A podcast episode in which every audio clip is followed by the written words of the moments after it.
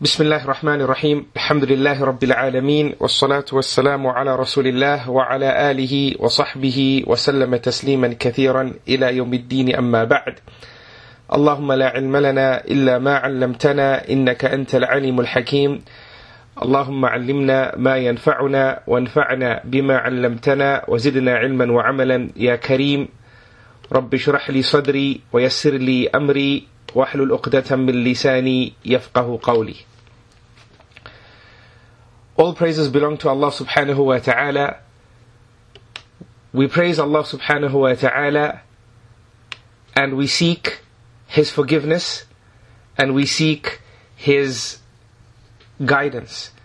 And we seek refuge in Allah subhanahu wa ta'ala from the evil of our souls and the adverse consequences of our deeds. Whomsoever Allah subhanahu wa ta'ala decrees guidance upon, then none can misguide him. And whomsoever Allah subhanahu wa ta'ala decrees misguidance upon, then none can guide him. And peace and salutations be upon the final messenger, Muhammad ibn Abdullah sallallahu alayhi wasallam. I bear witness that there is no one worthy of worship besides one Allah, and that Muhammad sallallahu alayhi wasallam is his messenger. Uh, my dear brothers and sisters in Islam, Assalamu alaikum wa rahmatullahi wa barakatuh. MashaAllah. Uh, barakallahu fikum everybody for your attendance.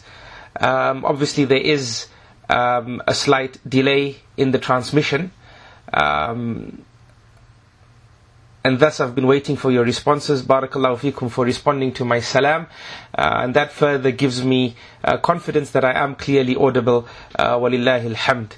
Um, the nature of technology is that um, it's not supposed to have a mind of its own, but uh, it does end up having a mind of its own. So, for example, um, as I introed uh, this particular talk, I did get some messages saying that uh, there are microphone uh, issues, but Alhamdulillah, um, each and every one of you have heard me. Uh, walillahi alhamd. Uh, brothers and sisters in Islam, welcome to our second episode. Um, or second part rather, third episode, because our first episode was an introduction, and then after that we had part one, and today is uh, is part two. So welcome to uh, part two, uh, and this third episode in our study of provisions for the hereafter, um, or the abridged, summarized version. Uh, of the book Provisions for the Hereafter, a book by Imam Ibn Qayyim al-Jawziyah, rahmatullahi alayh. And uh, this book that was summarized by um, Sheikh Muhammad ibn Abdul Wahhab, uh, rahimahullah. Uh, last week we um, tapped into the introduction, alhamdulillah, and uh, we heard a little bit um, from the summarized introduction. And we began um, discussing the different parts of Allah subhanahu wa ta'ala's creation. Um, and how Allah subhanahu wa ta'ala um, has given a certain precedence or rank or benefit uh, to parts of His creation over others. And the reason why we, we delved into this discussion uh, is because uh, Imam Ibn al-Qayyim, rahimahullah, uh, began his introduction or based his introduction upon uh, an amazing ayah in the book of Allah subhanahu wa ta'ala, an ayah in Surah Al-Qasas, which is um, ayah number 68, um, in Surah number 28. And this is the ayah in which uh, Allah subhanahu wa ta'ala says that Allah subhanahu wa ta'ala uh, chooses who Allah subhanahu wa ta'ala gives rank to. And nobody has uh, a say in uh, that which Allah subhanahu wa ta'ala uh, does. Alhamdulillah, we, we discussed um, the fact that Allah subhanahu wa ta'ala has created uh, the skies and made them seven skies and how He gave a special rank to the highest sky. And we spoke about uh, the different angels that Allah subhanahu wa ta'ala has created and how rank has been given to three angels, uh, uh Jibreel alayhi salam and Mikael alayhi salam and uh, Israfil uh, alayhi salam. And um, we also discussed how these three angels have been uh, given this rank and precedence and mention over the others. Uh, and with this, if we look at the three, we see that an even greater precedence has been given to Jibril uh, alayhi salam. And then we spoke uh, about, Alhamdulillah, also the fact that Allah subhanahu wa ta'ala created the different heavens and how Allah subhanahu wa ta'ala gave uh, Al-Firdaus, uh, or the highest heaven, a rank far greater than the other heavens, even though they are all heavens, but Allah subhanahu wa ta'ala gave some specifics to uh, Al-Firdaus, the highest uh, paradise which Allah subhanahu wa ta'ala uh, did not give to uh, the other uh, heavens. Inshallah, we want to uh, continue uh, this particular discussion and mature uh, this discussion. And um, as we, uh, or before we do that, let us have um, a reading of the introduction. If uh, my dear brother Abdul Mateen, today's class head, um, is available and ready, if you could please read for us the introduction again, um, the introduction or the summarized introduction from the book Provisions for for the hereafter. Inshallah, let's listen to the introduction so we can refresh our memories and then inshallah we will continue uh, with some of the teachings of uh, Imam uh, Ibn al-Qayyim rahmatullahi alayh uh, from his main book Zad uh, pertaining to what we hear in the reading inshallah. Please go ahead Akhil Kareem Abdul Mateen. Okay. Uh, Barakallahu fikum akhil kareem, jazakumullahu khairan uh, for that reading. MashaAllah, uh, Abdul Mateen has um, been very highly motivated, alhamdulillah, and has read for us the entire uh, introduction, alhamdulillah. So, barakallahu fikum. And in fact, uh, the reading is in its place because, inshallah, uh, the points covered um, uh, in this particular reading um, are the points that, inshallah, we will traverse through uh, during my explanation. Jazakumullahu khairan, uh, Abdul Mateen, if you could please mute your microphone, that would be great. Jazakumullahu khairan. Okay, so, brothers and sisters, um, last week, the last point of discussion was the difference between um, a Nabi and a Rasul. And the reason why we, we, we discussed this is because we discussed how Allah subhanahu wa ta'ala created mankind, and from mankind Allah subhanahu wa ta'ala chose to give a special rank and give uh, a special precedence to uh, the, the, the Anbiya alayhi salatu wassalam. The Anbiya alayhi salatu wassalam. And then Allah subhanahu wa ta'ala chose from the Anbiya alayhi salatu wassalam messengers. And um, as we see from the teachings of Rasulullah sallallahu alayhi wasallam, Allah subhanahu wa ta'ala gave us 124,000 uh, prophets, and from them Allah subhanahu wa ta'ala chose 313. So we have a group that Allah created known as mankind, and from this group Allah gave rank to a specific group known as the Anbiya, and from this group Allah gave an even more special rank to the messengers, to the messengers, those messengers that were 313 in number. Allah subhanahu wa ta'ala says uh, in Surah Al-Ahzab, uh, then, or, or, or, um, Allah subhanahu wa ta'ala tells us in Surah Al-Ahzab, ayah number 7, and Surah Al-Shura, ayah number 13, that out of these 313 messengers, Allah subhanahu wa ta'ala gave an even greater and more special rank to five of the messengers out of 313. Remember, we're talking about how Allah creates what He wants subhanahu wa ta'ala. And Allah subhanahu wa ta'ala gives a rank to whoever or whatever Allah subhanahu wa ta'ala uh, wishes to give rank to. And nobody has a say in the matter. Right? So even though we have these 313 who are known as the messengers, do we have a more special group than the 313? From the 313? And the answer is yes. And the, Allah subhanahu wa ta'ala tells us who they are in uh, ayah number 7 in Surah Al-Ahzab and uh, ayah number 13 in Surah Al-Shura. In Surah Al-Ahzab, Allah subhanahu wa ta'ala says, وَإِذْ, وإذ أخذنا ميثاق وإذ أخذنا من النبيين ميثاقهم ومنك ومن نوح وإبراهيم وموسى وعيسى بن مريم. Right? So take note of the names of these messengers that Allah subhanahu wa ta'ala has cited. And then in Surah Ash-Shura, ayah number 13, Allah subhanahu wa ta'ala says, شَرَعَ لَكُم مِّنَ الدِّينِ مَا وَصَّى بِهِ نُوحًا وَالَّذِي أَوْحَيْنَا إِلَيْكَ وَمَا وَصَّيْنَا بِهِ إِبْرَاهِيمَ وَمُوسَى وَعِيسَى أَنْ أَقِيمُوا الدِّينَ وَلَا تَتَفَرَّقُوا فِيهِ So Allah subhanahu wa ta'ala in these ayat mentions Nuh alayhi salam. And he mentions uh, Musa alayhi salam and he mentions Isa alayhi salam, and he mentions Ibrahim alayhi salam, and he mentions Muhammad sallallahu alayhi wasallam. These are five uh, special mentions that we find in these two ayat.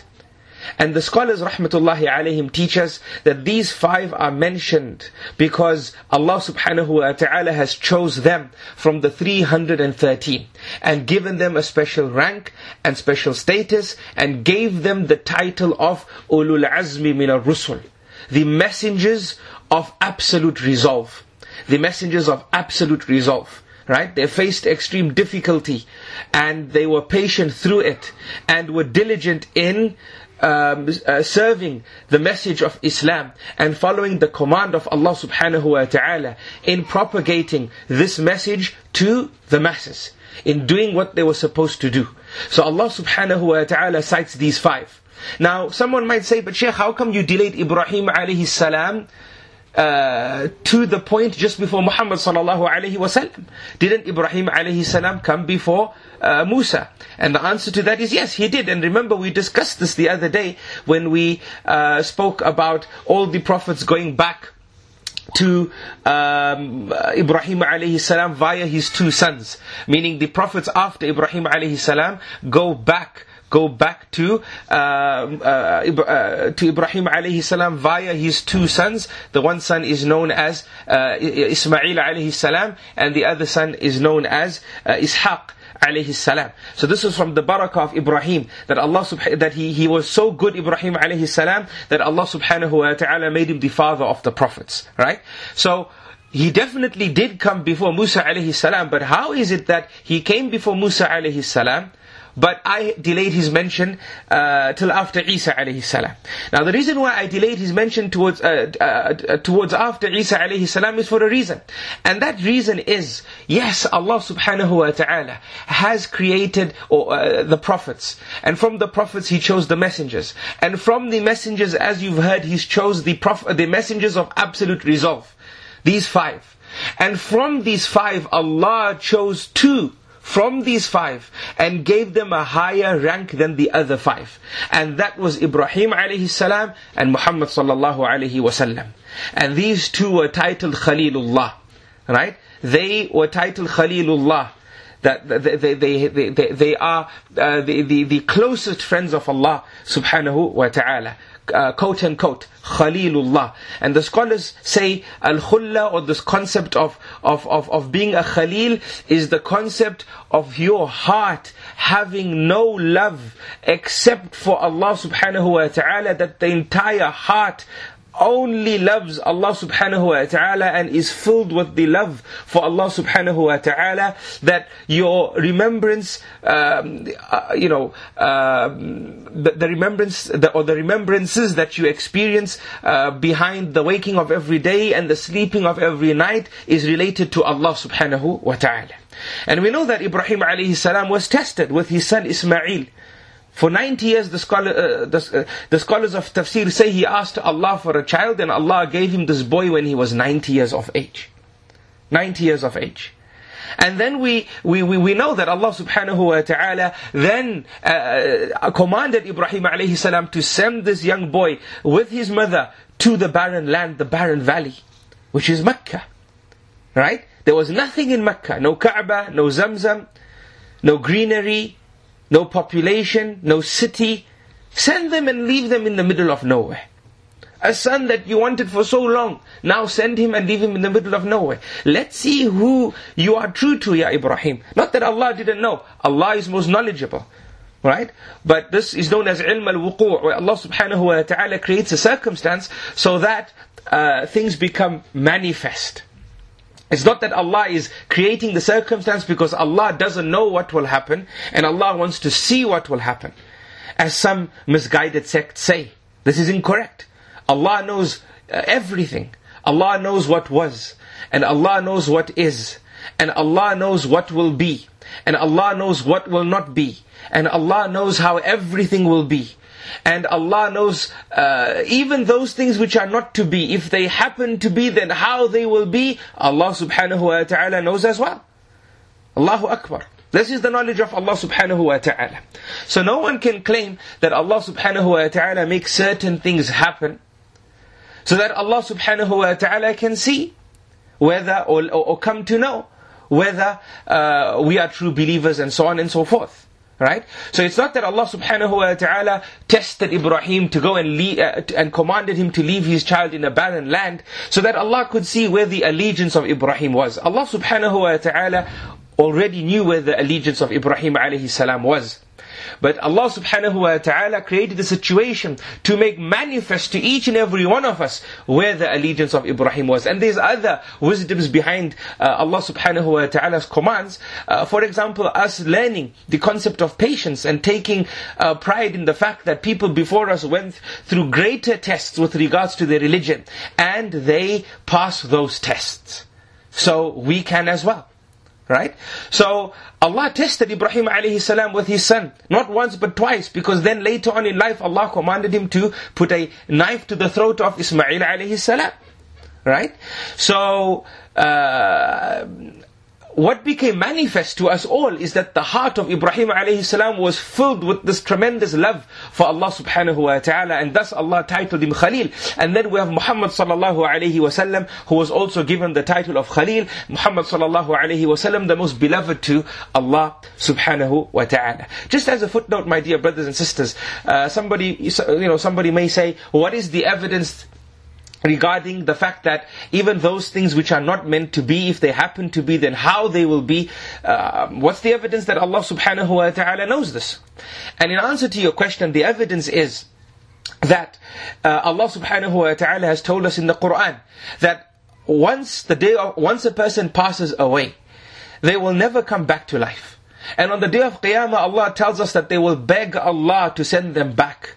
And that they will become better people.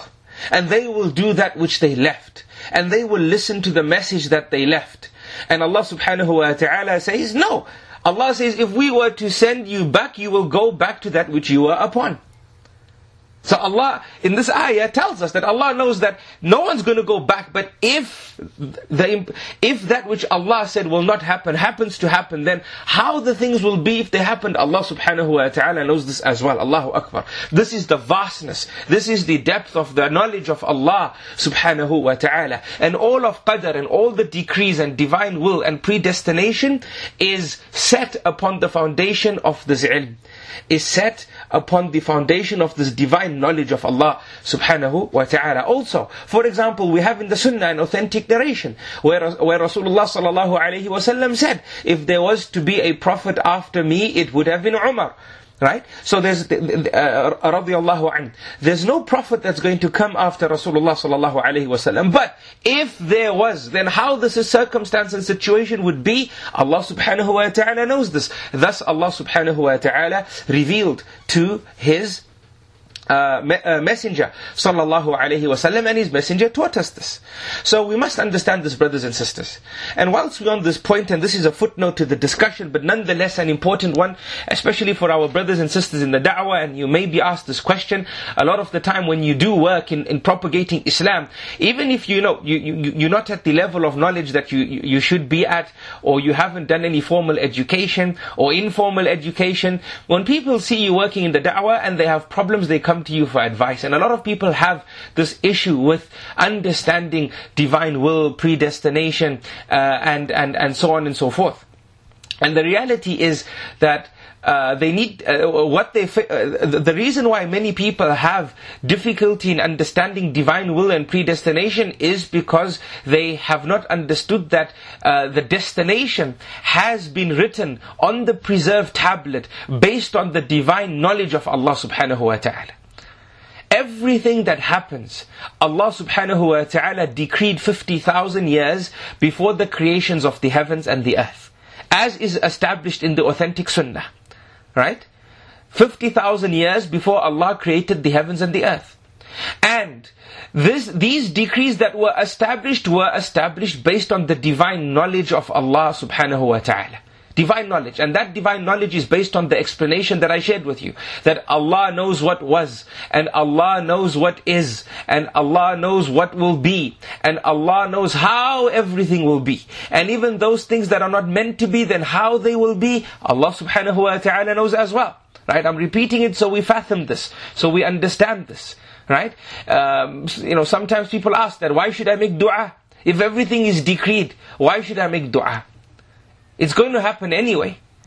Right? The reality is uh, that Rasulullah sallallahu alaihi wasallam said that dua can change destination. Now somebody will say, well, how can it change destination when everything was written 50,000 years before the earth was created, before creation was created, before the heavens and the earth were created?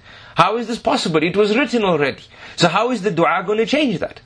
Well, if you know that that uh, you know predestination and divine will was written based on the divine knowledge of Allah, then you will understand that Allah decreed that you will be in a situation, and Allah decreed that you will make dua because Allah knew that you would make dua, and Allah decreed that He would answer your dua, and as a result of your dua, your destination would have been changed, and based on, on the knowledge of Allah, all this was inscribed and prescribed on the preserved tablet. This is the reality. And that's how the Qadr was written. So the Qadr was written based on the divine knowledge of Allah. Because Allah knows what will happen before it happens. You must remember the knowledge of Allah subhanahu wa ta'ala is not specific to time. Is not specific to, to place. Uh, the knowledge of Allah subhanahu wa ta'ala does not have the concept of past tense, future tense, present tense, and so on and so forth. Allah created time. This concept of past, future, and present, and so on and so forth, is a concept not foreign to you and me. The creation of Allah subhanahu wa ta'ala. You know, think about it this way. For example, you watch a documentary. You've watched the entire documentary. You've seen everything that will happen. And then you sit with somebody who didn't watch it. And this person doesn't know what will happen. And then because you know what will happen, before things happen, you start telling them, wait, this is going to happen. Wait, that is not going to happen. And so on. You, you, know, it's called the spoilers. You start spoiling it for them. Right? That's what happens. And, and the person might say, that subhanAllah, you've watched it. Be quiet, let me watch it in peace. Right? We're talking about halal documentary, by the way, not documentaries that make us waste time. Right? So, how is it possible that you are able, you are able to tell your friend, or your partner what will happen before, it, before they see it happening? Because what they are about to see, you have already seen. Does that make sense, my dear brothers and sisters? Right? So, uh, obviously, I'm just trying to give you an example that brings matters closer to, closer to your mind. Um, the life that you and I are yet to see, Allah subhanahu wa ta'ala has seen already. This is what you must understand. In any case, in any case, uh, this is a footnote to the discussion. We're discussing how Allah subhanahu wa ta'ala uh, gives precedence and rank. So, Allah subhanahu wa ta'ala gave precedence and rank to the ulul azmi min al-rusul, the prophets of absolute resolution, and He gave them this rank, or a rank, above the rank given to the messengers of Allah subhanahu wa ta'ala. And from these five, Allah subhanahu wa ta'ala gave a rank and precedence to two, Ibrahim alayhi salam and Muhammad sallallahu alayhi wasallam, and they were known as the Khalil of Allah subhanahu wa ta'ala. And we've explained what Khalil means, and we've given an example from the life of Ibrahim alayhi salam in terms of how his heart was filled with the love of Allah, and everything he did for Allah, and even his children was for the sake of Allah, it wasn't for the sake sake of name, it wasn't for the sake of fame, it wasn't for the sake of being recognized in society because we know that, you know, when we have children, especially when we have boys, then that is considered praiseworthy uh, in many a society. No, it was for Allah subhanahu wa ta'ala and that is why when Allah tested him with his son, he answered the call of Allah subhanahu wa ta'ala. And even, you know, during Eid, when we announce the takbir, Allahu Akbar, Allahu Akbar, La ilaha illallah, Allahu Akbar, Allahu Akbar, walillahi alhamd. Right? We know this takbir. We do it uh, during both Eids. Right? Allah subhanahu wa ta'ala says, وَلِتُكْمِلُوا الْعِدَّةَ وَلِتُكَبِّرُوا اللَّهَ عَلَى مَا هَدَاكُمْ وَلَعَلَّكُمْ تَشْكُرُونَ Allah subhanahu wa ta'ala tells us about uh, our practice after Ramadan. And Ramadan is not so long away. May Allah uh, grant us life to witness yet another Ramadan. And may Allah inspire us to witness Laylatul Qadr. And may Allah inspire us to be forgiven uh, and, and from the forgiven. And, and to make us from those freed from the hellfire. Ameen. Ya Rabbil Alameen. So uh, when we uh, uh, you know, Allah subhanahu wa ta'ala tells us in this ayah that وَلِتُكْمِلُوا الْعِدَّةَ that you complete fasting the month وَلِتُكَبِّرُوا اللَّهَ عَلَى مَا هَدَاكُمْ and you announce the takbir which happens on the day of Eid before the Eid prayer because of the guidance which Allah subhanahu wa ta'ala showered upon us عَلَى مَا هَدَاكُمْ وَلَعَلَّكُمْ تَشْكُرُونَ and perhaps and so that you will be from the thankful you will be from the thankful. Now, brothers and sisters, uh, this takbir, Allahu Akbar, Allahu Akbar, La ilaha illallah, Allahu Akbar, Allahu Akbar, walillahi alhamd. This takbir is from the takbir of Ibrahim alayhi salam. And this was the takbir that he announced when he was, um, uh, you know, preparing himself to follow the command of Allah and put the knife on the neck of his beloved son. Allahu Akbar. Right? So this is what he was doing. And, and, and, and, and uh, the scholars of tafsir say Allah gave Ibrahim Ishaq 10 years after Allah gave Ibrahim Ismail alayhi salam. Right? There was 10 years between them. Allah knows best. This is what uh, some of the scholars of tafsir say. So they say Ibrahim had Ismail when he was 90 years of age and Ishaq alayhi salam, uh, uh, uh, Ishaq alayhi salam when uh, Ibrahim alayhi salam was 100 years of age. So why did Ibrahim announce this takbir? He was fighting the whispers of shaitan. He was fighting the whispers of his nafs, of him, of, of, you know, his self. That's what he was doing. Because the self was saying, don't do it. How can you do it? The shaitan was saying, don't do it. How can you do it? Right? And this is why we pelt the jamarat during Hajj. Right? This is resembling Ibrahim. And he's pelting of the shayateen, right, who were trying to swerve him off obedience. And then, as he was sharpening his knife, can you imagine how big the whispers were? Right? Uh, can you imagine how big the whispers were now? You're sharpening the knife. Your child is laying. And you're sharpening the knife on the stone. And he can see you sharpening this knife. And you are a father. Can you imagine? Can you imagine what thoughts must be going through your mind? Can you imagine shaitan attacking you from all angles at that point to swerve you, right? To swerve you, to stop you being from, to stop you uh, getting that title Khalilullah, to stop you getting the title Khalilullah. And Ibrahim announces, Allahu Akbar, Allah is greater, greater than my desires, greater than my son, greater than the whispers of shaitan, greater than this world, greater than this life. Allahu Akbar, he says it again, La ilaha illallah Allahu Akbar. There is no one worthy of worship besides one Allah. He is greater. He is greater than my son. He is greater than this knife. He is greater than me. He is greater than my desires. He is greater greater than everything that I'm doing. He's greater. Allah is greater. Allahu Akbar. Allah is greater. I am a Muslim, a person who has submitted to the will of Allah. This is the will of Allah. Allah knows and I, I do not know. And whatever Allah does, He does good. And Allah is all wise with the circumstance that Allah has put me in. He's fighting his nafs. It wasn't that Ibrahim was an angel. Ibrahim alayhi salam was a prophet of Allah. He was a human being like you and me. He had a heart. He had emotions. He had a mind. He had feelings, right? He was a human being. So he's fighting this. He's reminding himself, Allahu Akbar, walillahi alhamd, walillahi alhamd. All praises belong to Allah. All praises belong to Allah. This son Allah gave me. And for Allah is what He gives. As is for Allah what He takes. Everything belongs to Allah. At least Allah gave me. At least I had this time with my child. Allah answered my dua. Walillahi alhamd. All praises belong to Allah. The best best of praises belong to Allah. This is this the, the barakah of Ibrahim. And this is Ibrahim alayhi salam announcing a, a, a, a a dhikr, right? A remembrance of Allah, helping him remain focused on the task, helping him look after his iman, and not just iman, helping him look after the concept of him having a heart that is filled only with the love of Allah subhanahu wa ta'ala, and nothing else will take him away from Allah, not even the son which he as a human being loved to have, hmm. begged Allah to have, and Allah subhanahu wa ta'ala gave him. Allahu Akbar. Right? So he deserved the title of Khalil.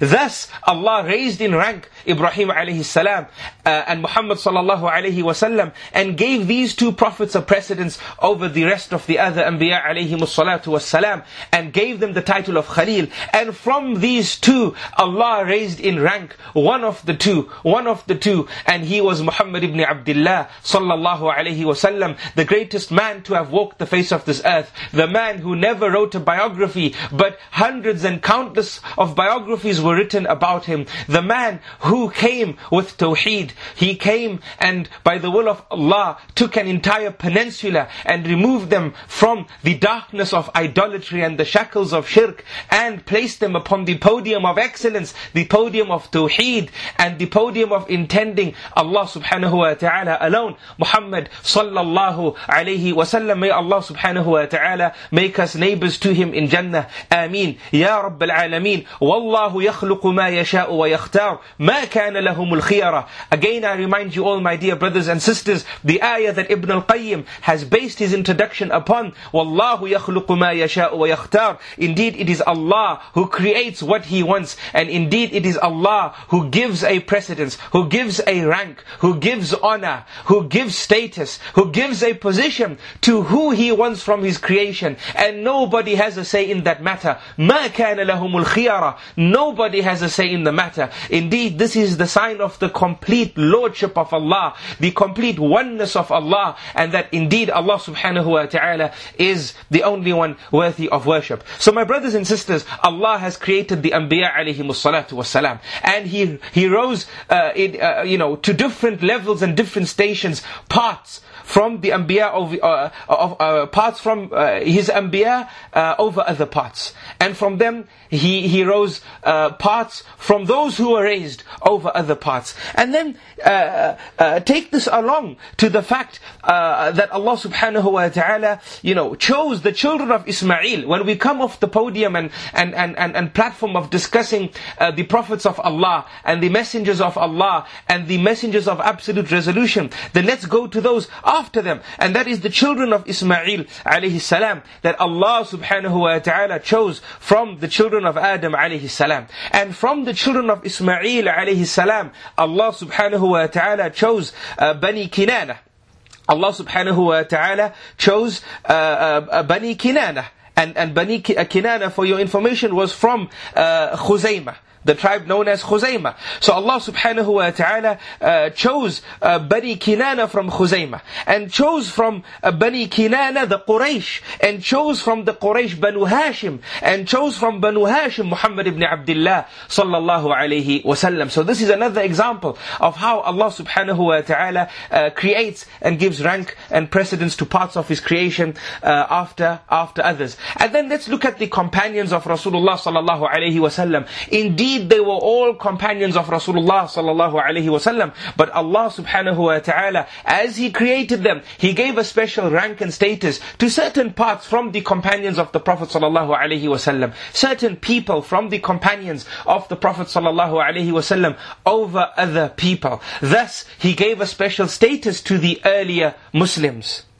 Allah subhanahu wa ta'ala gave them uh, a special status that He didn't give to the other companions who are not from the earlier Muslims. Allah subhanahu wa ta'ala speaks about them in His book, وَالسَّابِقُونَ الْأَوَّلُونَ Allah subhanahu wa ta'ala speaks about the earlier Muslims, those who accepted Islam under the most difficult of circumstances. And then Allah gives precedence to the people of Badr and uh, Bay'atul Ridwan. These two amazing events in the history of Rasulullah sallallahu alayhi wasallam, which inshallah we will discuss throughout the course of our uh, uh, of our study of this particular book, Zad al-Ma'ad. Allah subhanahu wa ta'ala gave those who stood on Badr and the people of Bay'atul Ridwan a status that Allah subhanahu wa ta'ala did not give to uh, the other companions of the Prophet sallallahu alaihi wasallam. And like this, Allah created all the nations. And as you heard from the reading of our dear brother Abdul Mateen, as he went through the summarized introduction uh, of Zad, uh, Ibn al-Qayyim rahmatullahi alayh mentions this, that Allah created all the nations, and Allah subhanahu wa ta'ala created the nation of Muhammad sallallahu alayhi wasallam, and Allah made this nation the best of all nations. Rasulullah sallallahu alayhi wasallam said, um, in, in, in, in a hadith أنتم موفون سبعين أمة أنتم خيرها وأكرمها على الله that you are a completion to 70 nations you are a completion to 70 nations and you are the best of the nations and you are the most honorable of the nations to Allah subhanahu wa ta'ala Allahu Akbar indeed Allah subhanahu wa ta'ala chose uh, the Ummah of Muhammad sallallahu alayhi wasallam, yourself and myself to be the best of nations. Now, brothers and sisters, in your notes, um, the hadith of Muawiyah uh, ibn ibn Haydah radiallahu an, this hadith uh, that I've just recited to you, in your notes uh, or in the English translation as well, it says marfu'. Right? Can everybody see that in their notes? It says marfu' in the copy that I have, that is page 15. Now, I want to explain that term uh, very quickly. Firstly, this hadith is in the Musnad of Imam Ahmad. In your notes, it says Al-Musnad. When you hear the term Al-Musnad, Al-Musnad, make a note of this. This refers to the hadith compilation done by Imam Ahmad, rahmatullahi alayh. Right? Yes, there were other masanid. There were other uh, compilations of hadith known as musnad.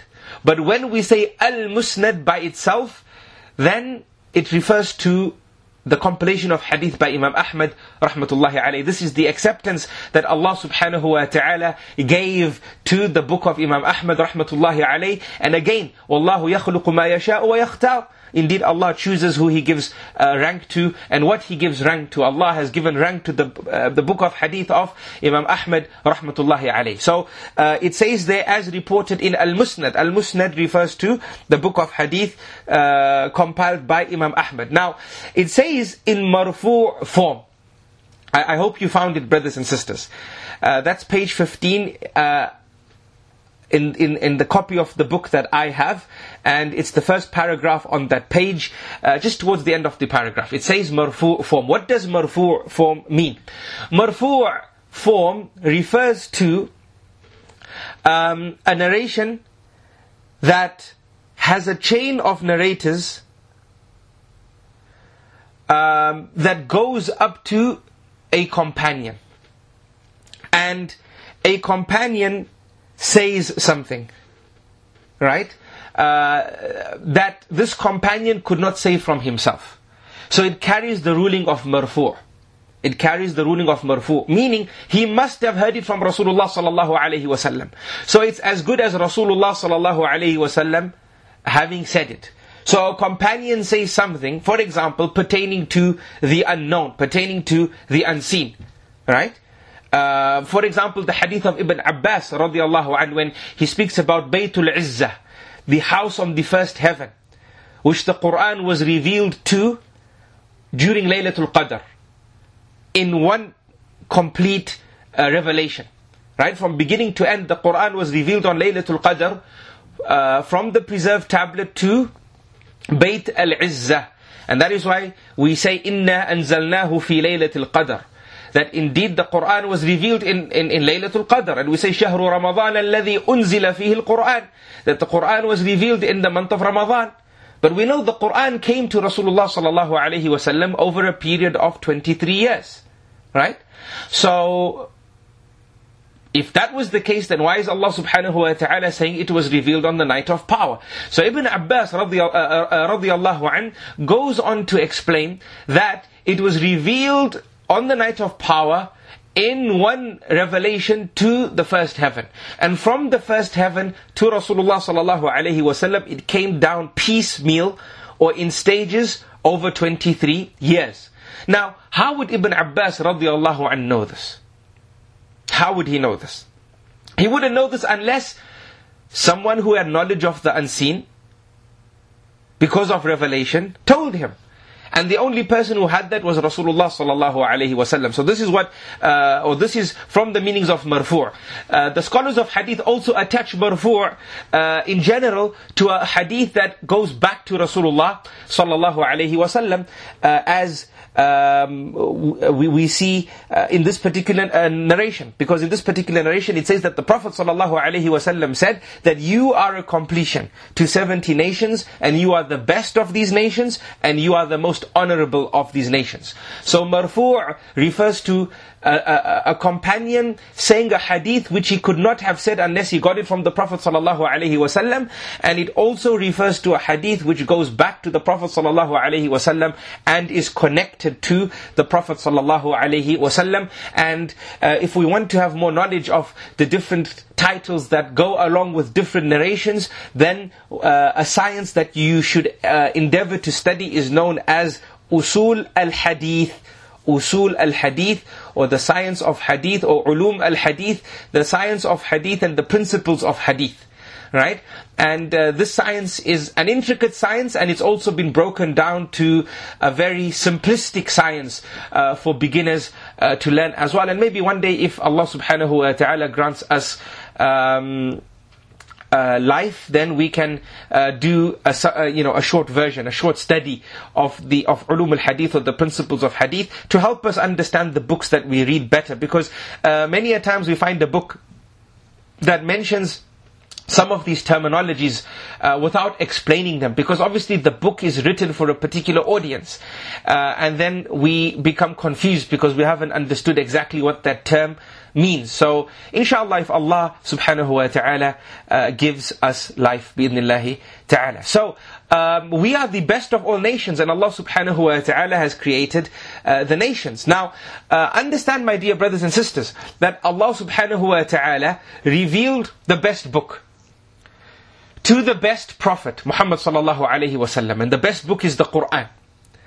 Via the best angel, Jibreel alayhi salam during the best night, Laylatul Qadr, during the best month, the month of Ramadan, in the best language, the Arabic language, in the best of places, Makkatul Mukarramah, inside of the Haram, the Haram boundary, and in this best revelation, that was the best in every sense, Allah subhanahu wa ta'ala says, كنتم خير أمة أخرجت للناس that you are the best of nations.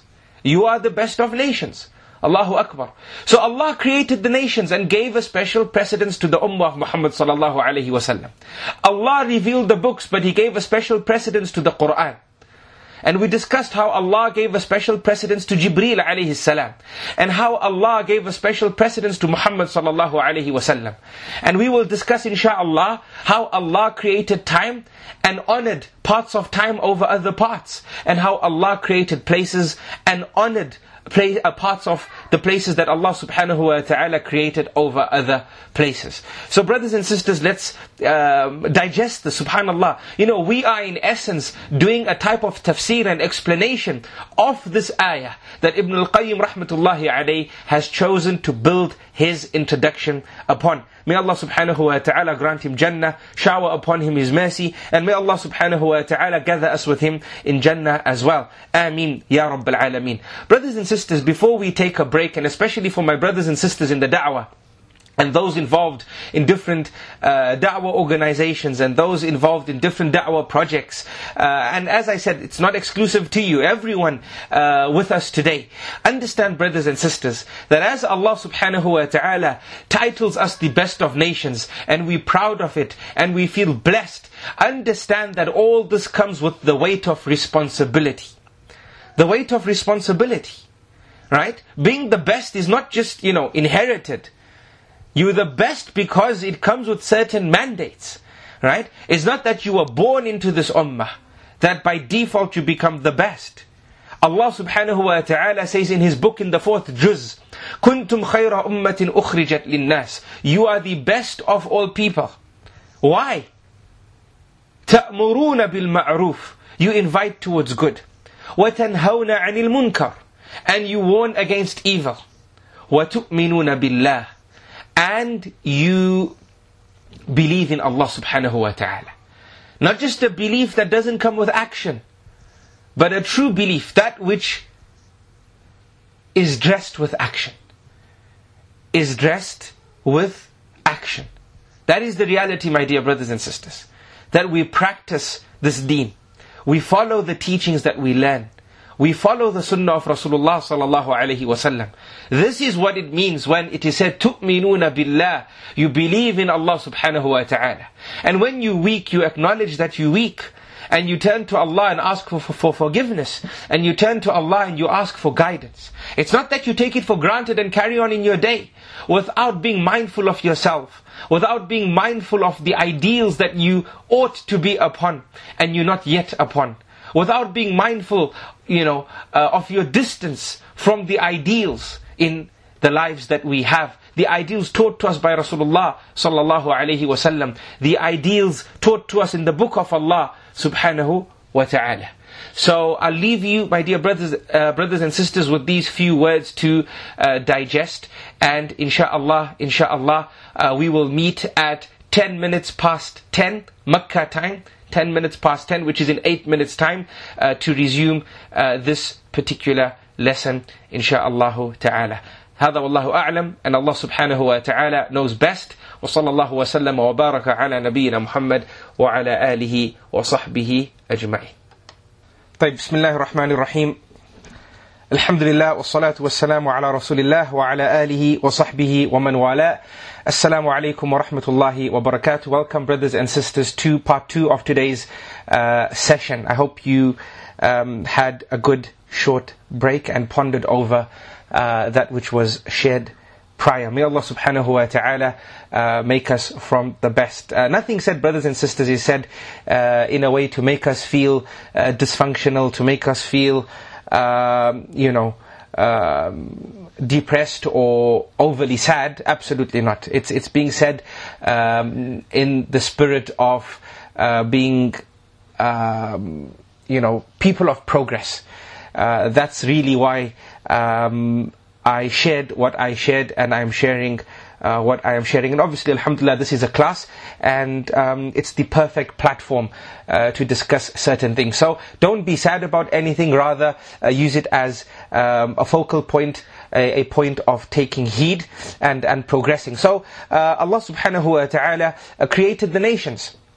And Allah subhanahu wa ta'ala uh, made uh, the nation of Muhammad sallallahu alayhi wasallam the best of all nations. In fact, if we look in the Sunnah, we see that Rasulullah sallallahu alayhi wasallam said uh, in in in uh, a hadith that is found in the Sunan books of hadith, meaning uh, books uh, the books of hadith outside of the scope of the the hadith book compiled by Imam al Bukhari rahmatullahi alayhi and the hadith book compiled by Imam Muslim rahmatullahi So uh, when a person says the Sunan books of Hadith, uh, then uh, in most cases they are referring to Sunan at-Tirmidhi, uh, Sunan uh, an-Nasa'i, uh, and Sunan Ibn Majah.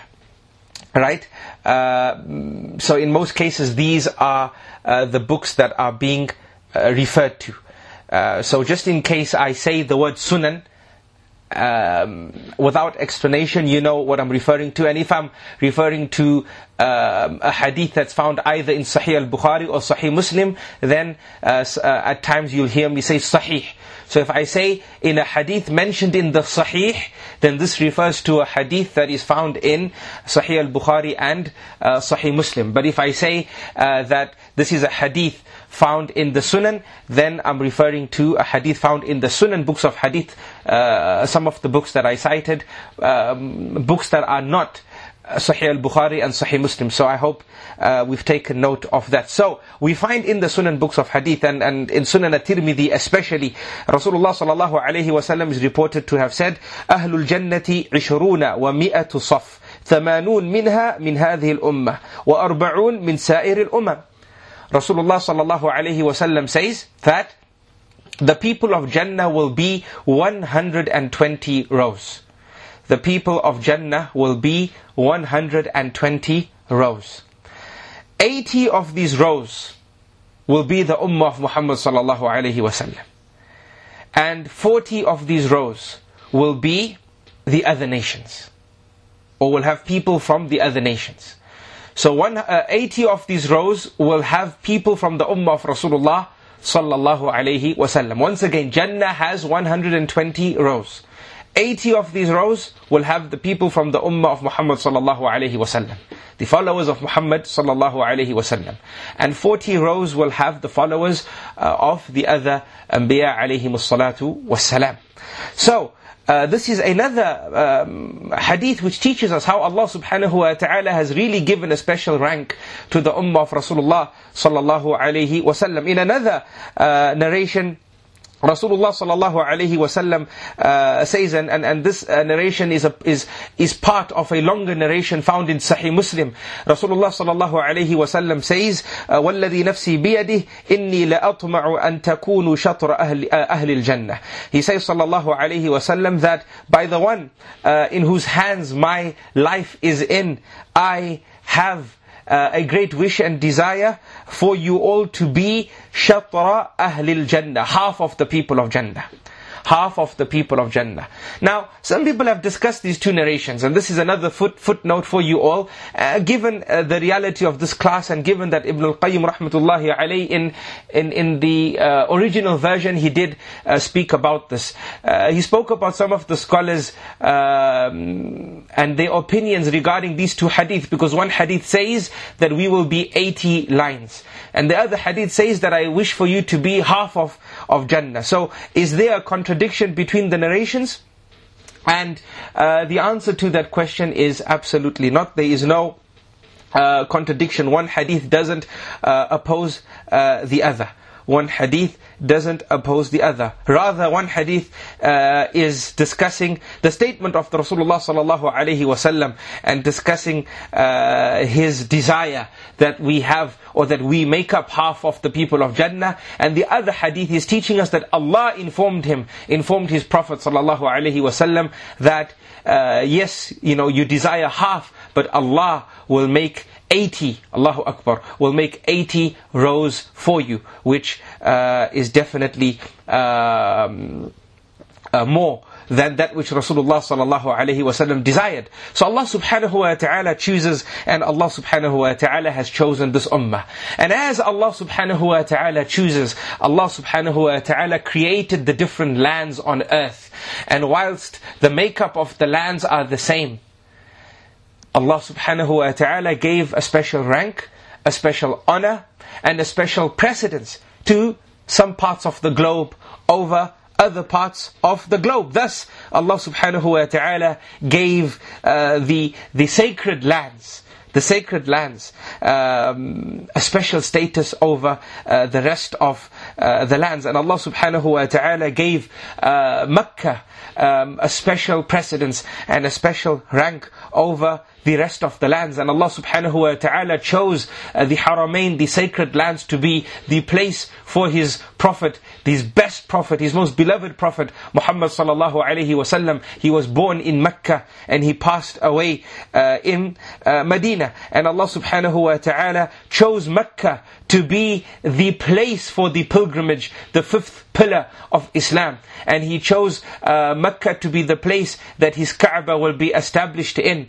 Uh, so Allah subhanahu wa ta'ala chooses and gives a special precedence and rank. And thus we see until the day of Qiyamah, uh, people going and will be going, visiting Mecca, intending Allah subhanahu wa ta'ala. Intending Allah uh, subhanahu wa ta'ala. There's no other place on earth that you can go to intending Allah subhanahu wa ta'ala in the way that you would travel intending Allah when you go to Mecca. So indeed Allah gave that land a special rank and, and look at the, the nature of the land of Mecca in comparison to the streams and gardens and mountains of other parts of the world. Mecca was a valley, a barren valley and note that I am saying valley, we're not talking about flat land. We're not talking about, you know, um, high land. We're talking about low land in, in, in, terms of its, its lying. It was a valley in the middle of nowhere. And Allah subhanahu wa ta'ala chooses. This is a sign of the completeness of the Lordship of Allah. That subhanallah, only Allah can choose. Nobody had a say in it. If you and I were discussing, you know,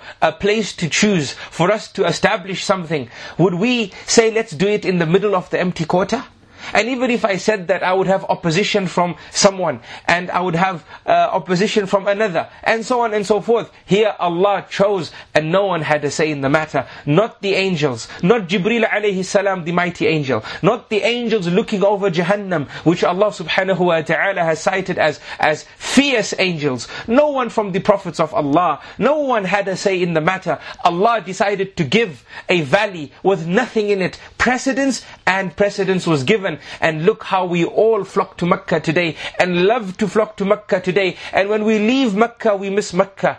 Allahu Akbar. Indeed, Allah chooses and gives precedence and gives rank and gives status to that which Allah subhanahu wa ta'ala chooses. Wallahu yakhluqu ma yasha'u wa yakhtar ma kana lahumul khiyara. Allah subhanahu wa ta'ala uh, um, uh, chose Mecca to be a land that will be visited by people who will come from all parts of the globe. Whether they come riding, whether they come walking, whether they come on plane, whether they come by car, whether they have to come over mountains, whether they have to travel over the waters. Subhanallah, who travels from all over the globe to one place?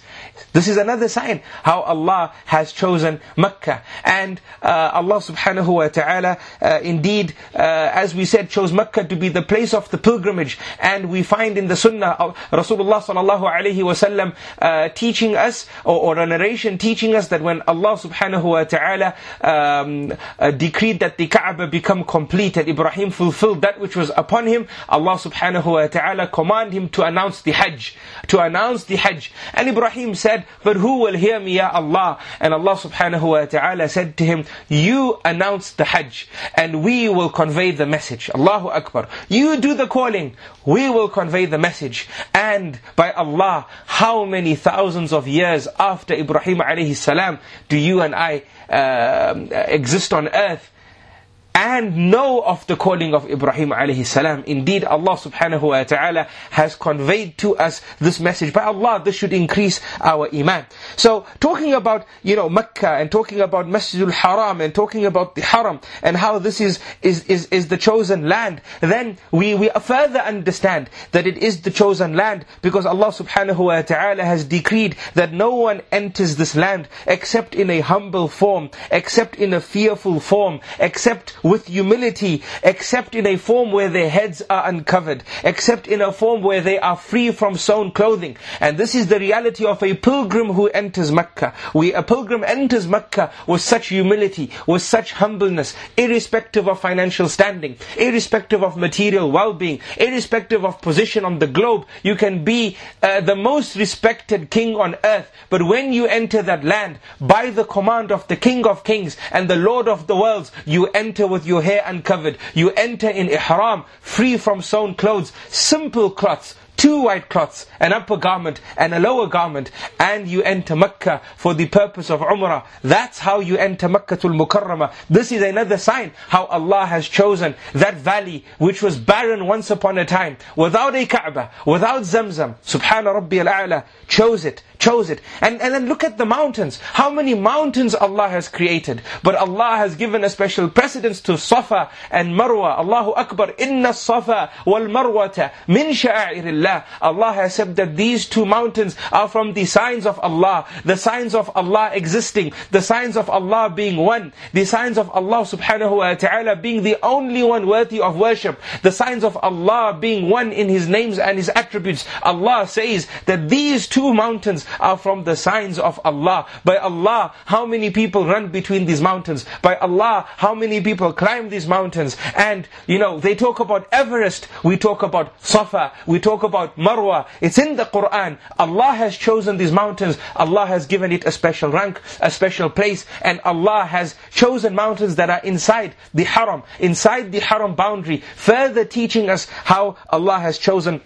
the haram to be a sacred land, to be a blessed land, and to have a rank far above the other uh, lands. Uh, the, the, haram is a place that hunting is not allowed in. And we know this, no one is allowed to, puck, uh, to pluck from its leaves and to cut its trees, and nobody is allowed to hunt in it, and nobody is even allowed to pick up lost property for the sake of taking ownership of that lost property. The only time you're allowed to pick up that lost property is if you are going to look for the person who lost it. Or if you are going to announce that there is lost property, can someone come claim it? But no one is allowed to pick up anything, no matter how small it is, and put it in their pocket and walk off with it for the sake of uh, uh, acquisition and, and, and, and the intent, or, or, or, or uh, with the intention of acquisition and taking ownership. This is not allowed. Allah has chosen this for the haram. And Allah subhanahu wa ta'ala uh, has made the one who intends Mecca a person who will be forgiven. Allahu Akbar. Allah made Mecca a means for forgiveness for the person who intends it. Which other place on the globe uh, enjoys this particular uh, precedence and this particular rank and this particular honor, even with its streams and mountains and greenery and lakes and rivers that flow and, and, and, and you know it looks so beautiful. With all that, Allah subhanahu wa ta'ala chose the valley in Mecca. Indeed Allah chooses to be the place that whoever intends it, then that place will be a means of their sins being removed. It was Rasulullah sallallahu alayhi wasallam who taught us by in the hadith narrated by Abu Hurairah radiyallahu an. And this hadith is in Sahih al-Bukhari and in Sahih Muslim. There are no doubts regarding its authenticity simplicity من أتى هذا البيت فلم يرفث ولم يفسق رجع كيوم ولدته أمه that the one who intends this house meaning the Kaaba the one who intends it and visits it and this person is not vulgar or immoral both in his speech and his action and ways then he will return back home the same way he found himself the day his mother gave birth to him Allahu Akbar. May Allah forgive our sins. Ameen. And Rasulullah sallallahu alayhi wasallam said in the hadith of Ibn Mas'ud radiallahu an, and this hadith is found in the Sunan uh, books of hadith such as At-Tirmidhi, he says sallallahu alayhi wasallam, تابعوا بين الحج والعمرة فإنهما ينفيان الفقر والذنوب كما ينفي الكير خبث الحديد والذهب والفضة وليس للحجة المبرورة ثواب دون الجنة Allahu Akbar. Rasulullah sallallahu alayhi wasallam said, that um, uh, you know uh, follow up between the hajjs that you do and the umrahs that you do for indeed the hajj and the umrah are a means of removing poverty from your life and a means of removing sins from your life just like the bellow that the, the, the, the, the blacksmith uh, uh, uses to remove the impurities, right? The impurities from steel and from gold and from silver. Al-kir refers to a ballow, and, and, and sometimes we have uh, uh, uh, bellows in our homes, you know, the handmade ballows uh, that we, we squeeze and air pops out of it, and as air pops out of it, it blows the impurities uh, away. So Rasulullah sallallahu says that just as the impurities are blown away when you squeeze the, the, the, bellow, then that is what Hajj and Umrah does to our sins. May Allah subhanahu wa ta'ala forgive us. And the hadith goes on to teach us, وَلَيْسَ لِلْحَجَّةِ الْمَبْرُورَةِ ثواب دون الجنة and there is no reward for an accepted hajj besides Jannah. There is no reward for an accepted Hajj besides Jannah. And then Rasulullah sallallahu alaihi wasallam also said in a hadith narrated by Abu Hurairah radiyallahu an, and this hadith is in Sahih al-Bukhari and in Sahih al-Muslim, uh, Sahih Muslim, he says sallallahu alaihi wasallam, al-umratu ila al-umrah kaffaratun lima baynahuma wal-hajj al-mabrur laysa lahu jaza'un illa al-jannah. That between the two umrahs, is a means of expiation for our sins. So the sins between one umrah and the next becomes expiated because of the umrahs that we do. And uh, he goes on to say, sallallahu alaihi wasallam, that there's no reward for an accepted hajj, a hajj which is mabrur, except uh, Jannah. Now, just as a footnote, brothers and sisters, Whenever we uh, come across uh, narrations of the Prophet ﷺ which say, whoever does this, then their sins will be forgiven. Whoever fasts the day of Arafah, then two years of sins will be forgiven. Whoever fasts Ashura, then one year, uh, one year's sins will be forgiven. Uh, and who, and, and who, you know, whoever follows up with Umrahs, then the sins between the Umrahs will be forgiven. And so on and so forth. Our scholars, rahmatullahi alayhim, teach us that when we come across these ahadith, then the general general rule of thumb is that these ahadith refer to the minor sins being forgiven. The minor sins being forgiven. Not the major sins unless specified. Why? Because for the major sins to be forgiven, we have to engage in a practice known as a tawbah. We have to engage in a practice known as a tawbah. Tawbah and seeking repentance. Tawbah and seeking repentance is uh, the means of uh, you know, attaining expiation for the major sins. May Allah subhanahu wa ta'ala protect us from the major sins and the minor sins, and may Allah subhanahu wa ta'ala forgive all our sins. Ameen. So this is a general rule of thumb. But the point to note is that uh, Allah subhanahu wa ta'ala chose Mecca and made Mecca a means of a person's sins becoming expiated if they intend Mecca for the sake of Allah subhanahu wa ta'ala. And brothers and sisters, despite all the lands, despite all the wonderful places on earth, despite all the countries, despite all the places and the beauties, uh, you know, that we witness uh, around us, the, the beauty that Allah subhanahu wa ta'ala has created, Allah subhanahu wa ta'ala takes an oath by Mecca. And Allah says, وَهَذَا الْبَلَدْ الْأَمِينَ As we see in Surah At-Teen, ayah number 3. This is Allah taking an oath by Al-Balad Al-Amin, meaning Mecca. And Allah subhanahu wa ta'ala, in Surah Al-Balad, in the first ayah, Allah subhanahu wa ta'ala says, لا أقسم بهذا البلد. Allah takes a qasam by Mecca. Allahu Akbar. Right? So despite all the beautiful creation of Allah subhanahu wa ta'ala we witness all over the world, Allah subhanahu wa ta'ala takes a qasam by Mecca. Indeed, Allah chooses. And indeed, Allah creates. And indeed, Allah chooses the rank that He will give to parts of His creation. And nobody has a say in the matter. And to further understand um, how important Mecca is, then take note of the fact that there's no place on the face of this earth. There's no place on the face of this earth that it is compulsory to travel to for those who are able, besides Mecca. Think about it. Hajj is the fifth pillar of Islam. Right? And if one is able, they have to go for Hajj. To perform Hajj, you have to go to Mecca. And the majority of the scholars view Umrah as compulsory as well view Umrah as compulsory as well. And to perform Umrah, you have to go to Mecca. Right? And then, brothers and sisters, to understand again how Allah has chosen Mecca, then understand that, subhanallah, Allah subhanahu wa ta'ala has created Mecca. And Allah subhanahu wa ta'ala has created the stones, the different stones. And Allah gave a special rank and precedence to one stone over the other stones. And that stone is known as the Hajar al-Aswad, the Hajar al-Aswad. Allahu Akbar. Allah gave it a special rank and a special status and taught His Prophet sallallahu alaihi wasallam to kiss it. And the Prophet sallallahu alaihi wasallam kissed it. And the companions kissed it. And the Ummah of Muhammad sallallahu alaihi wasallam tries to kiss it. Imagine a stone, my dear brothers and sisters. I want you to understand this ayah that Ibn al-Qayyim is building his introduction to this amazing book upon.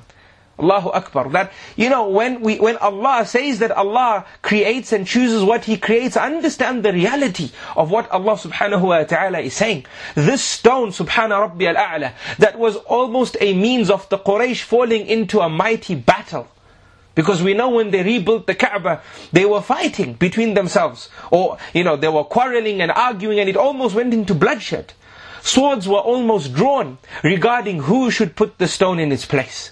Allahu Akbar. A stone, indeed Allah has given rank and given an honor to the stone. It is the only stone that people want to kiss and love to kiss and try to kiss. Think about it, brothers and sisters. And as Umar ibn Khattab radiallahu anh said, that Wallahi, you are just a stone. And if I didn't see Rasulullah sallallahu alayhi wasallam kissing you, I wouldn't have kissed you. Brothers and sisters, which stone is a means of our sins being removed as well? And the reason why it's being highlighted is because Ibn al-Qayyim rahmatullahi alayhi has highlighted it in his main book. He speaks about the Hajar uh, al-Aswad and how Allah has given it a rank over the other stones and made it a means for our sins to be removed. For the person who kisses it, their sins are removed. And we taught in the Sunnah that the stone came white from Jannah and because of the sins of the people, it became darkened and it became uh, black. Now we don't have time to go into the reality of the Hajar al-Aswad now. That is a discussion for another day. But take note of the essence. The essence of this stone having a precedence over uh, uh, the, the, you know over the the the, uh, the other uh, stones. Then, when we talk about Mecca and how special it is, understand that there's no place on earth that if you offer salah in it, your salah or the rewards, uh, you will be rewarded with one hundred thousand salah. La ilaha illallah. Wallahi, it's, it's exhausting speaking about this, not because it's tiring, but because it's exciting.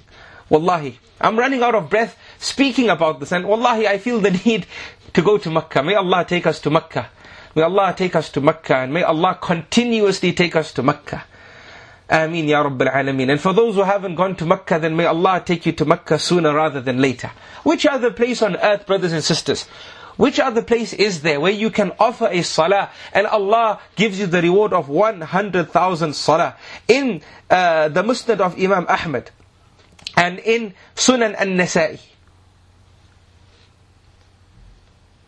Rasulullah sallallahu alayhi wasallam is reported to have said, in the hadith of Abdullah ibn Zubayr, صلاة في مسجدي هذا أفضل من ألف صلاة فيما سواه إلا المسجد الحرام وصلاة في المسجد الحرام أفضل من صلاة في مسجدي هذا بمئة صلاة Allahu Akbar. So Rasulullah sallallahu alayhi wasallam is teaching that, teaching us that the salah in his masjid, right, is better than the salah in any other masjid besides Masjidul Haram. Why? Because in his masjid you get 100, you get a thousand, you get the reward of a thousand salah for every salah prayed. And if, uh, and then Rasulullah sallallahu alaihi wasallam says, besides Masjidul Haram, because in Masjidul Haram you will get the reward of 100,000 salah for every salah prayed. Allahu Akbar. Right? So this further exacerbates our understanding of how mighty Mecca is and how mighty the sacred lands are over uh, the rest of the lands. And we know that when Rasulullah sallallahu alaihi wasallam was kicked out uh, of Mecca by his people, uh, Rasulullah sallallahu alaihi wasallam said, "Wallahi innaki la khayru ardillah wa ardillahi ila Allah, wa lawla anni ukhrijtu mink ma kharajt." He said sallallahu alaihi wasallam that uh, when he left Mecca, or it is reported that Rasulullah sallallahu alaihi wasallam said when he left Mecca that by Allah, indeed you are the, the, the, the best of the lands of Allah subhanahu wa ta'ala, and you are the most beloved of Allah's lands to Allah. And if it wasn't that I was kicked out uh, by your people, I would not have left. This is what Rasulullah sallallahu alaihi wasallam uh, said about Mecca. And with that, Rasulullah sallallahu alaihi wasallam passed away in Medina, which again should further exacerbate to us the reality of the of the, the sacred lands, Mecca and Medina, and the lands of, of Sham. One of the special, uh, you know, attributes of Mecca, which further teach us how special Mecca is over the rest of the lands. And, and yes, you know, Mecca is special, Medina is special, Sham is special, but no doubt the most special of the special is Mecca. And with this we can say that Allah created the lands and He, He gave a special precedence to the sacred lands over the rest of the lands. Mecca and Medina and Sham. Right? Uh, and uh, as Allah gave a special rank to these three places, Allah gave a, spe- a special rank to Mecca and Medina. And as Allah gave a special rank to Mecca and Medina, Allah subhanahu wa ta'ala gave us even greater rank to Mecca. Right? So that's why we're focusing on Mecca here.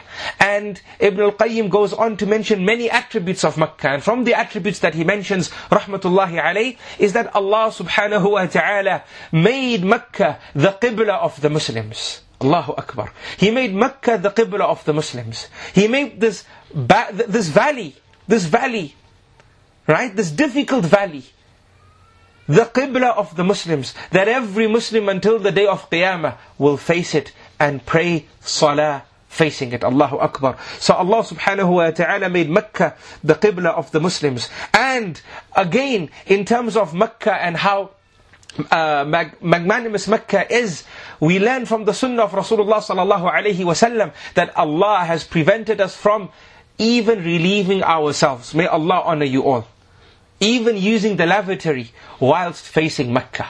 Whilst facing Mecca or whilst our backs face Mecca.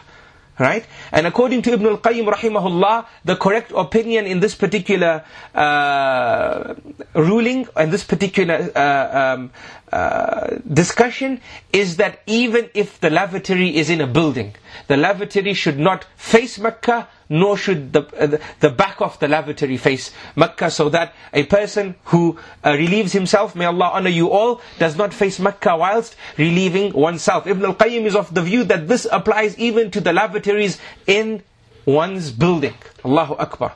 So the fact that even on an etiquette level, on, on, on the level of, of mannerisms and adab, we find, uh, you know, uh, etiquettes pertaining to Mecca. Again, this teaches us the rank of Mecca uh, as opposed to the ranks that the other lands that Allah subhanahu wa ta'ala uh, creates uh, hold.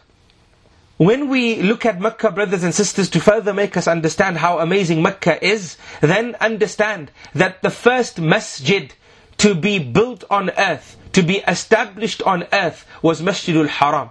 Was Masjidul Haram. And uh, Masjidul Haram is in Mecca. Right? And we, we learn this um, from a narration both in Sahih al-Bukhari and in Sahih Muslim in the hadith of Abi Dhar رضي الله عنه he says سألت رسول الله صلى الله عليه وسلم عن أول مسجد وضع في الأرض فقال المسجد الحرام قلت ثم أي قال المسجد الأقصى قلت كم بينهما قال أربعون آمن So in the hadith of Abi Dhar, he says he asked Rasulullah sallallahu alayhi wasallam. He said, O Prophet of Allah, you know, which was the first masjid on earth? And Rasulullah sallallahu alayhi wasallam said, Al-Masjid al-Haram, the masjid of the Kaaba, Masjid al-Haram. He says, then I said, then which masjid? Which masjid came after Masjid al-Haram in terms of establishment on earth? And he, sallallahu alayhi wasallam, said, Masjid al-Aqsa, and that is in uh, Palestine, in Jerusalem, Masjid al-Aqsa. Um, and then he asked, and how many years did the world witness between Masjid al-Haram and, and Masjid al-Aqsa? And Rasulullah sallallahu wasallam said 40 years. 40 years. So there was 40 years between the building of Masjid al-Haram and um, and, and, and, and, and Masjid al-Aqsa. Now, uh, some, some who, who, uh, some have raised concern uh, about this particular narr- uh, narration because uh, some have understood that the person who built Masjid al-Aqsa was uh, Prophet Sulaiman. Was Prophet Sulaiman.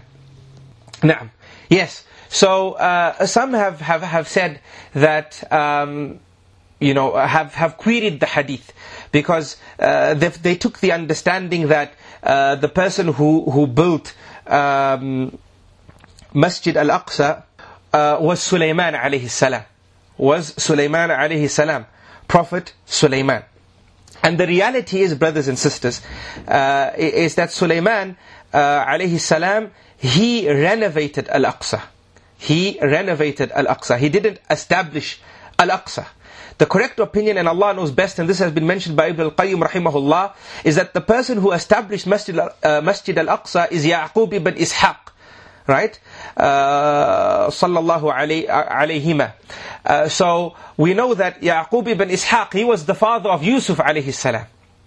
And we know that the one who established or raised the Kaaba uh, was, uh, was Ibrahim alayhi salam. and uh, Yaqub alayhi salam is from the grandchildren of Ibrahim alayhi salam. So based on this, this hadith is authentic, as we've established, number one, and this hadith uh, is correct. This hadith is correct in terms of its instruction. Sometimes the hadith can be authentic in terms of the, uh, the chain of narrators the people who narrated the hadith. But sometimes the meaning of the hadith could be awkward. So is this meaning awkward? And the answer is no, it's not awkward. Uh, because um, Yaqub ibn Ishaq is the grandson of Ibrahim. And Ibrahim raised the Kaaba and uh, Yaqub ibn Ishaq established Masjid al-Aqsa and Rasulullah said between the two masjids was 40 years was 40 years. Now, obviously, uh, you know, it can be underst- it's, it's understandable. If we say that Sulaiman was the one who built Masjid al-Aqsa, then it can be understandable why some people will, will query uh, the hadith of Abu Dhar, uh, which says that there was 40 years between um, uh, you know, the, the, the, two masjids. Because uh, obviously there was uh, a thousand years or more, right, between uh, Ibrahim alayhi salam and uh, Sulaiman alayhi salam. There was a thousand year, years or more between Ibrahim alayhi salam and Sulaiman alayhi salam. So, um, if this is the case, how can there only be 40 years between the two masajid? Now this is just a footnote for you all to take note of, in case one day uh, you do hear this query, in case somebody says that Sulaiman alayhi salam built the Kaaba, uh, built Masjid al-Aqsa. We would say in this particular circumstance that no, he didn't build it, he renovated it. Rather, the building was done by Yaqub ibn Ishaq, who was the grandson of Ibrahim alayhi salam, and he built it 40 years after Ibrahim alayhi salam, uh, or after Masjid al-Haram was established on earth and Allah subhanahu wa ta'ala uh, knows best. Um, also from the matters, brothers and sisters, that teach us uh, how special Mecca is, is the fact that Allah subhanahu wa ta'ala uh, termed, um, you know, Mecca Ummul Qura, the mother, the mother of all places. It holds the title, the mother of all places right? And uh, you know, it's it's well understood in language, when we say this is the mother of all things, we mean it's the best of all things. It's the most important of all things. And Allah subhanahu wa ta'ala uh, says in, in, in, in, in His book, uh, titling Mecca as, as Umm al-Qura.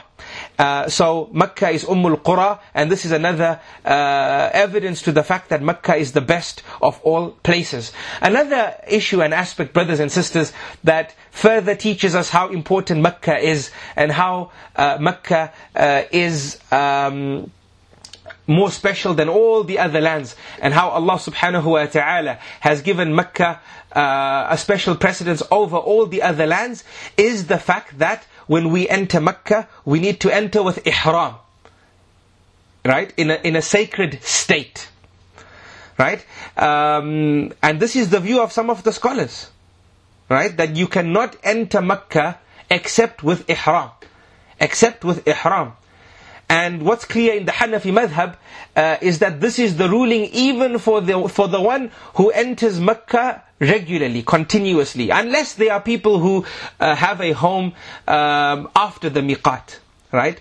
So if they have a home after the miqat, then this is, uh, uh, sorry, uh, except for a person who uh, is, is, is living in Mecca, right? And, and, and exits regularly. Then for them they can come back without ihram.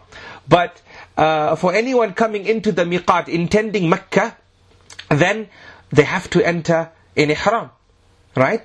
So the fact that we have this fiqh ruling, and the scholars have taken this understanding. I'm not going to go into the difference of opinion and go into the evidences um, uh, because it is quite a long discussion. Uh, but no doubt, even the scholars who say that you don't have to enter Mecca with ihram, they say it's better to.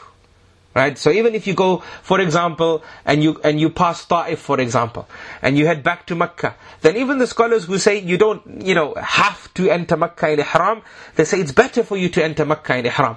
And as I've said, um, uh, several of the scholars have said that for a person to enter Mecca, they must enter Mecca in the state of Ihram right, in the sacred state and go and perform an umrah.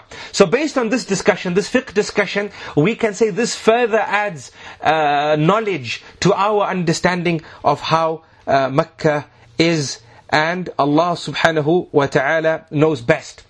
Now, also from uh, the matters that teach us why Mecca is important, yet another matter mentioned by Ibn al-Qayyim rahmatullahi alayh is the fact that whoever intends to do sin, now pay attention brothers and sisters, whoever intends to do sin, in Mecca, then they will be held accountable. Now, normally, if you intend to do sin and you don't do the sin, you're not held accountable. In fact, if you intend to do a sin and you do not do the sin, Allah will reward you. This is from the mercy of Allah. And if you do the sin, Allah will only give you one sin. Right? And with regards to our rewards, Allah will multiply our rewards based on the, uh, the, the strength of our intention. That's the norm. But in Mecca, if you intend to do haram, then you will be taken to account. And Ibn al-Qayyim uses as evidence the ayah in Surah Al-Hajj, ayah number 25, in which Allah subhanahu wa ta'ala says, وَمَن يُرِدْ فِيهِ بِإِلْحَادٍ بِظُلْمٍ نُذِقْهُ مِنْ عَذَابٍ أَلِيمٍ That whoever inclines towards evil, intends evil, then they will be made to taste a severe punishment. May Allah subhanahu wa ta'ala forgive us and protect us. So, the fact that, uh, you know, Mecca uh, has this special um, ruling, as cited by Ibn al-Qayyim rahmatullahi alayhi, further teaches us, further teaches us that uh, Mecca is indeed a special place and a chosen place, and Allah has given it a special precedence over all other places on earth. Uh, lastly, brothers and sisters, inshallah we'll stop here. Uh, lastly, another uh, important point to teach us uh, about the importance of the sacred lands and how Allah chooses His sacred lands is the fact that uh, a person who does good in the sacred lands, then their rewards are multiplied both in quality and quantity over the other lands. Right? However, uh, if they do sin, then the quantity of the sin will not be multiplied. But because the sin was done in the Holy Lands, then the severity of the sin will be increased. So a sin done outside of Mecca or outside of the, the, the, the sacred lands, it has, it carries its weight.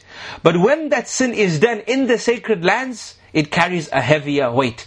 So our scholars, rahmatullahi alayhim, uh, teach us that Allah will not increase the quantity of the sin. Allah is just.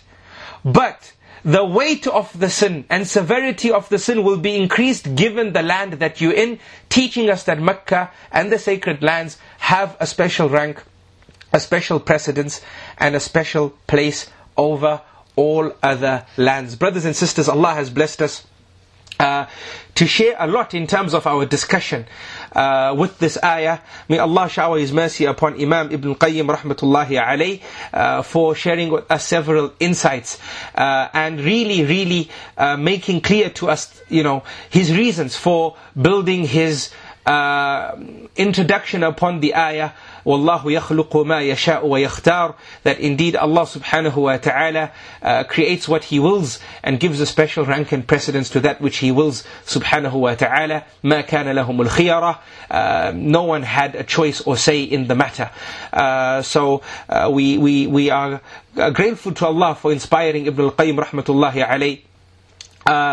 uh, for you know uh, writing this book and sharing with us uh, many of those insights that help us understand this ayah. Um, I don't think you will ever, ever read this ayah in the book of Allah subhanahu wa ta'ala, the, you know, in the same way that you have been reading it currently or have been reading it previously. Whenever you come across this ayah, um, you're going to, res- you know, you're going to respect the ayah in a greater way because the understanding of the ayah has increased uh, in a greater way. That as you've understood that Allah creates, you're going to ponder over what He's created. And as you've understood that Allah has indeed raised in rank certain parts over others, you're going to ponder uh, over this particular reality taught to us by uh, this particular ayah. Inshallah, brothers and sisters, when we come back uh, next week, we will continue uh, with this particular uh, introduction, inshallah, and then move on. If Allah blesses us with, with more time, move on to the first portion of the book uh, that uh, Imam Muhammad ibn Abdul Wahhab rahmatullahi alayh uh, has summarized from the book Zad al-Ma'ad provisions for the hereafter. after. So we still have a little bit to discuss surrounding this introduction because uh, as I promised you, I want to talk to you about uh, time and how Allah subhanahu wa ta'ala has created time and even though all of time is made up of seconds and minutes and hours and days and weeks and months and years, uh, we will uh, inshallah see how Allah has raised certain portions of time in rank and precedence and honor over other portions بإذن الله تعالى هذا والله أعلم وصلى الله وسلم وبارك على نبينا محمد وعلى آله وصحبه أجمعين Indeed everything correct is from Allah and He is perfect and any mistakes are from myself and shaitan and I seek Allah subhanahu wa ta'ala's forgiveness سبحان الله وبحمده سبحانك اللهم وبحمدك نشهد أن لا إله إلا أنت نستغفرك ونتوب إليك.